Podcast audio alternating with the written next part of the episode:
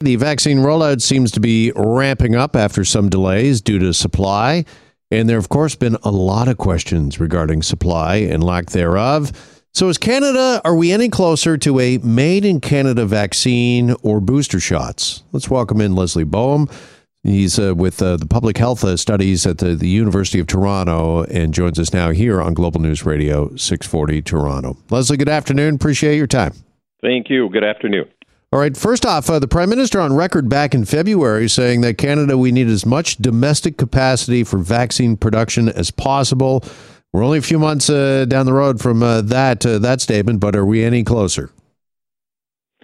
Uh, not.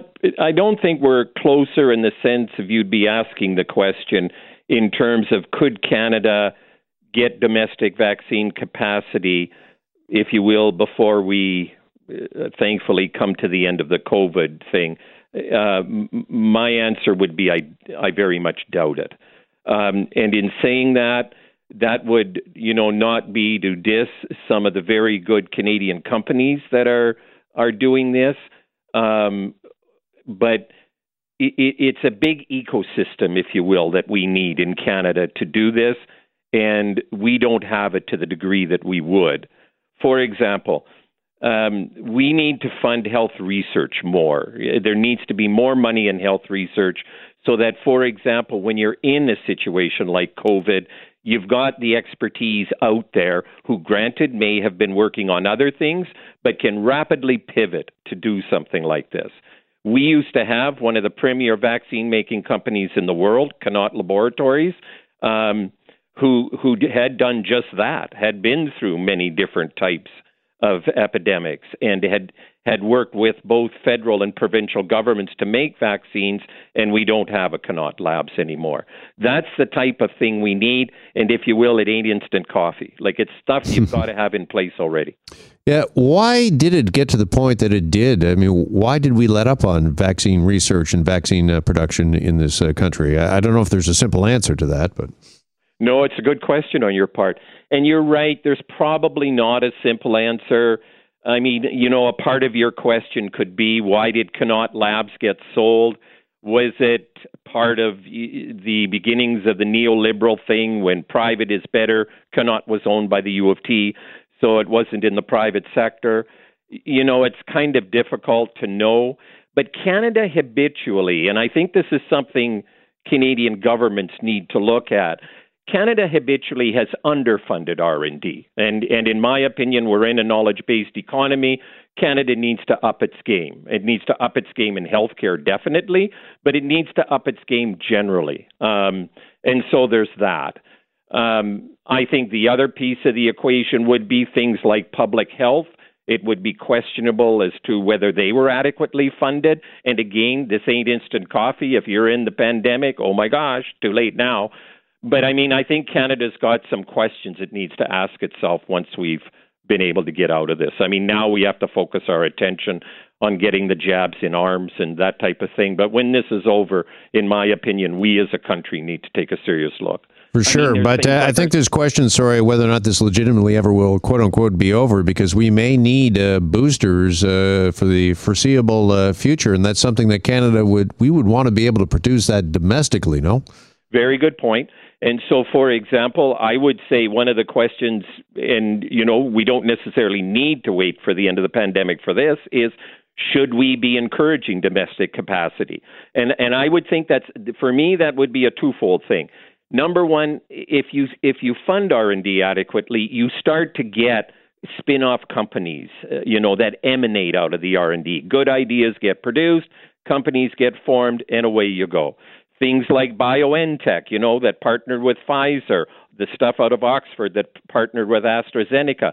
That's the type of stuff we need to have been happening. The other question would be do we need another Connaught? So there would be those two types of questions.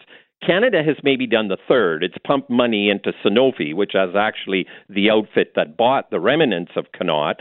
And so I would argue Canada needs to start doing those two things good. You put money into Sanofi, but there's a couple of other areas you should be putting money into. And would that be things like basic things like facilities, uh, getting a little more expertise uh, here as well when it comes to vaccines and vaccine production? Good question. The answer would be yes. So if you fund the R&D, you start to get the scientists. The scientists want to come here because things are happening here. That's kind of like the farmer's fertile field, if you will. That R&D funding is it what is what makes the other things happen. Now, when you had a company like Connaught, because Connaught was a big company, in, in, and I'm talking international terms now, not just Canada. When you have a country like Connaught, you've kind of got a bolus of activity right there.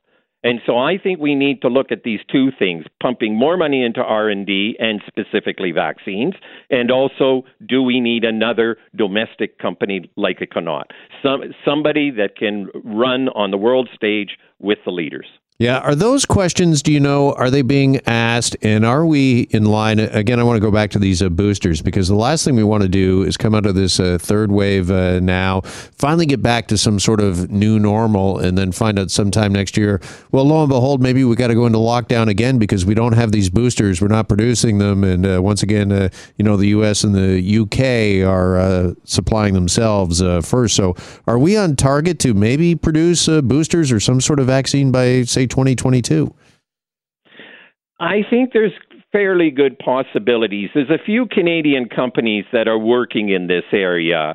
And, you know, you can't predict the next great discovery, but I mean, they're as good as any. So, you know, possibly. But having said that, I think we have to increase our certainty of things like this happening. And that's where it takes some money from the, from the government. Um, we've we've got to do more than we're doing now. That's my opinion. And uh, and you use two good examples. You know, look at the U.S. under this present administration, where the the the speed with which they started to bring the the resources of that country and the expertise to bear. And then also look at Britain. Britain had almost no domestic vaccine making capability. And Boris Johnson picked this woman uh, out of the venture cap area. I believe her surname was Bingham, if I remember right. And they were converting warehouses to make vaccines. Um, and and again, the speed and and like you point out, two good examples look at the you know the proportion of each population that's already received their first dose it's wonderful absolutely leslie i really appreciate the time with us this afternoon and i hope we can uh, talk again down the road because uh, this story is not going anywhere okay thank you very much. All right leslie boehm is with the studies of public health at the university of toronto